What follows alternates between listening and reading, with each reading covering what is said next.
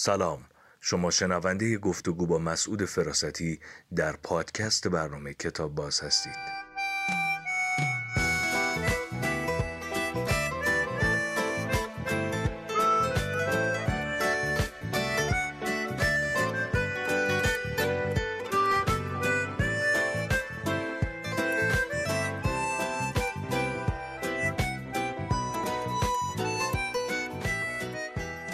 آقای مسعود فراستی سلام. سلام علیکم. ارادتمندم.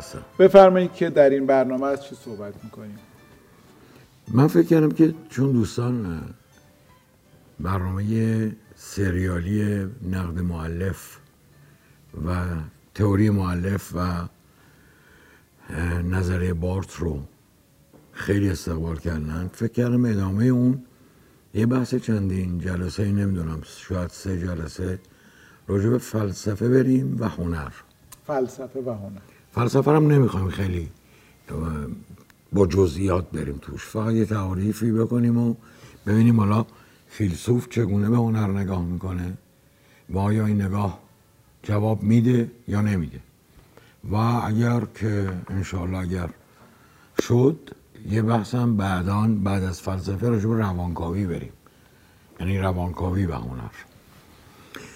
این دو تمی بود که فکر کردم بعدش وقت بریم سر نقد کتاب‌ها و داستان‌ها و اینا. عرض شود که فلسفه و هنر شاید حتی قدمت هنر بیش از فلسفه باشه.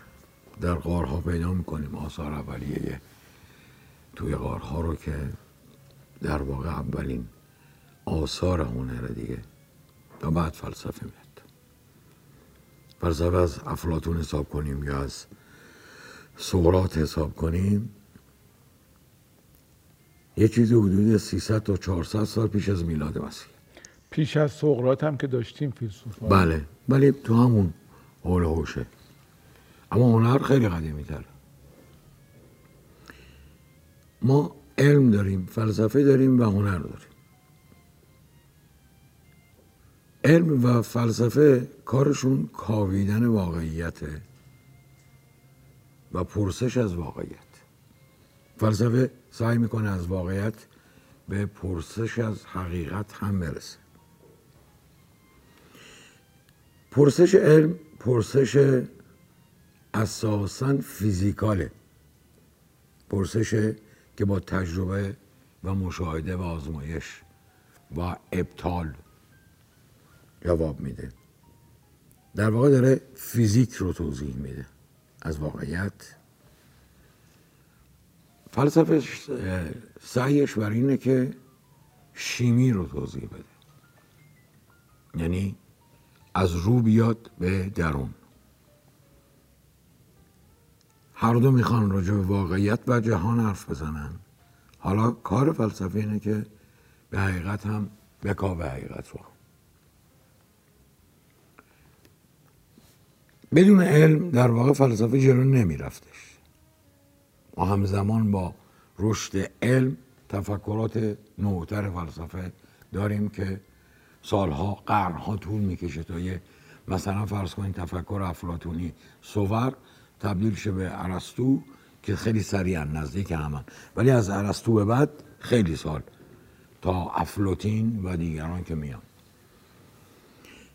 فلسفه کارش انسان و جهان و حقیقتشون من مفهوم سازی میکنه. علم هم عرض کردم. پرسشگری فلسفه پرسشگری عامه. اگر سوال میکنه زمان چیست، همین سوال زمان چیست رو علم هم میتونه بکنه. هاوکینگ خیلی به دقت میگه زمان از نظر اون چیه؟ آدم نابغه عجیب غریب دانشمند. اما فلسفه وقتی میگه زمان چیست، مثلا بهترینش به نظرم تو این بحث های دیگره دیگه، اون بحث فیزیکال رو نداره، بحث فلسفی زمان رو میکنه. وقتی فلسفه داره از مرگ حرف میزنه، اصلا کار علم تو این عرصه ها نمیاد.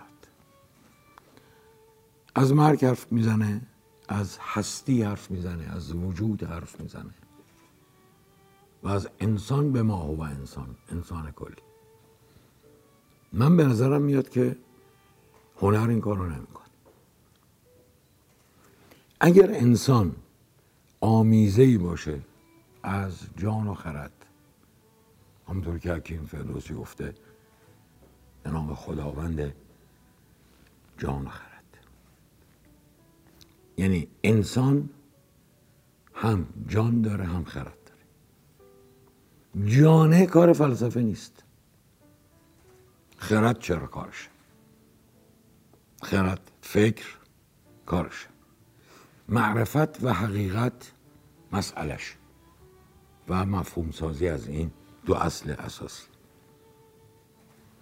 هنر در این عرصه گام نمیزنه، در عرصه خرد اساساً داره در عرصه جان حرف میزنه.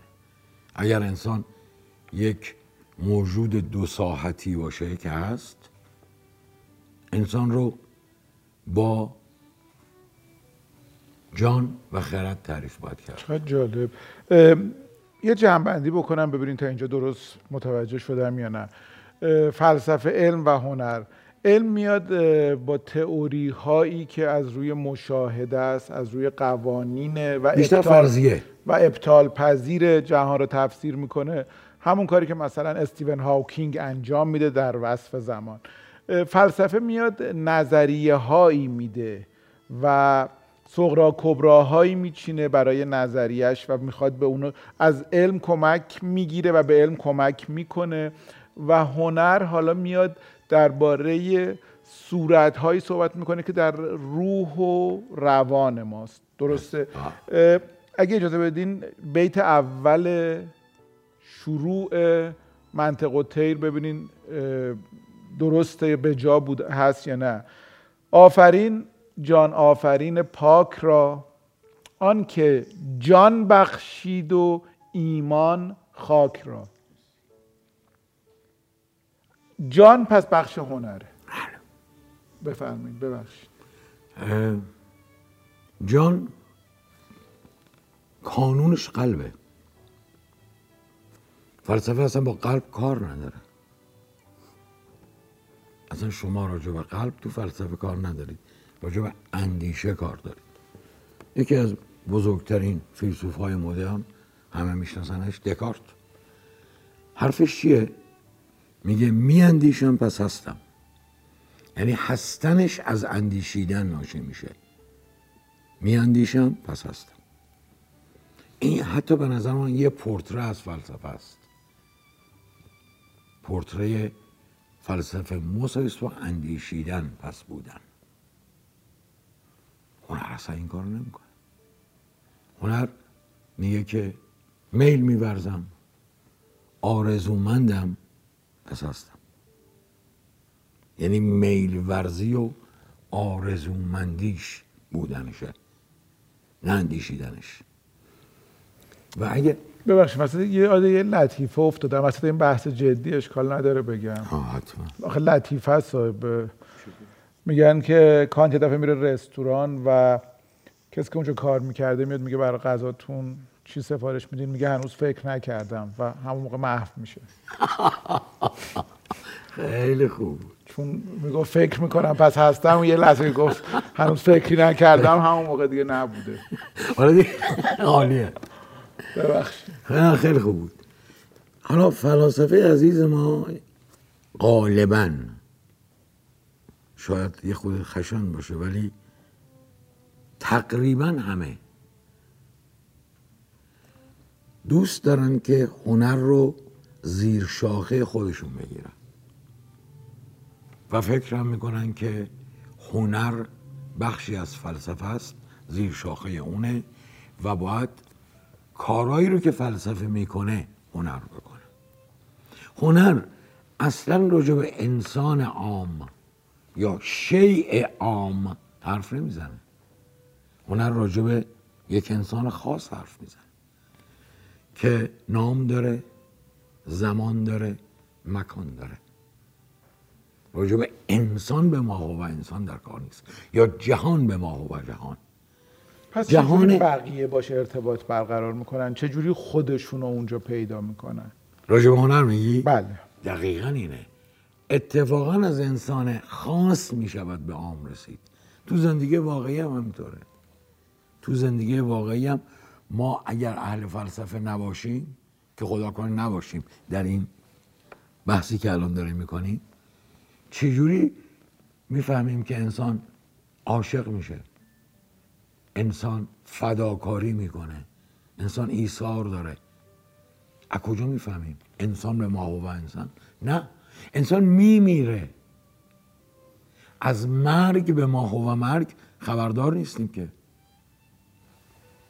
کسی از عزیزان ما، پدر بزرگ من روی پای من فوت کرد. مرگ جوان، خیلی بد نوجوان بودم، مسئله مرگ مطرح شد. یعنی ما در هنر از مرده به مرگ میرسیم، نه از مرگ به مرگ. فلسفه نه، فلسفه کارش این نیست. خب یعنی این که همه مفاهیم در نزد هنر از خاص به عام میرسن، اگر بخوان به عام برسن. بعضی هم که نمیخوان به عام، یعنی اصلا داره یه آدم معین ایرلندی قرن نوزده رو برای ما تصویر میکنه که این کارگر معدنه. جان فورد در ره منچستر سبز بود، یا راسکولنیکوف توی جنایت مکافات دستویفسکی. ولی خب مثلا ما تو اشعار شعرهایی داریم که نه نه نه وایسا، خیلی درست میگی، خیلی درست میگی. اشعار فرق میکنه. شعر میتونه مفهوم سازی کنه و میتونه عام حرف بزنه و اساساً هم این کارو میکنه.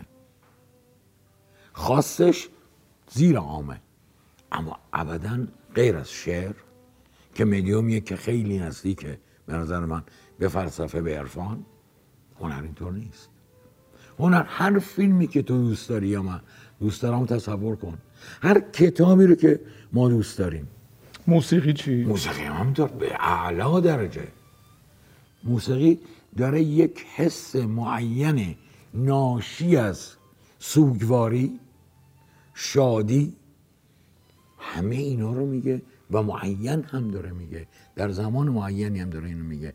و چیزی که در ما تولید میکنه، همه هنرها در ما حس برمیانگیزن، نه حواس پنجگانه، حس‌های انسانی، شادی، غم، اضطراب، ترس، اندوه، اندوه همه اینا، شرم، اندوه همه اینا. خب این مفاهیم، اینا مفاهیمن دیگه.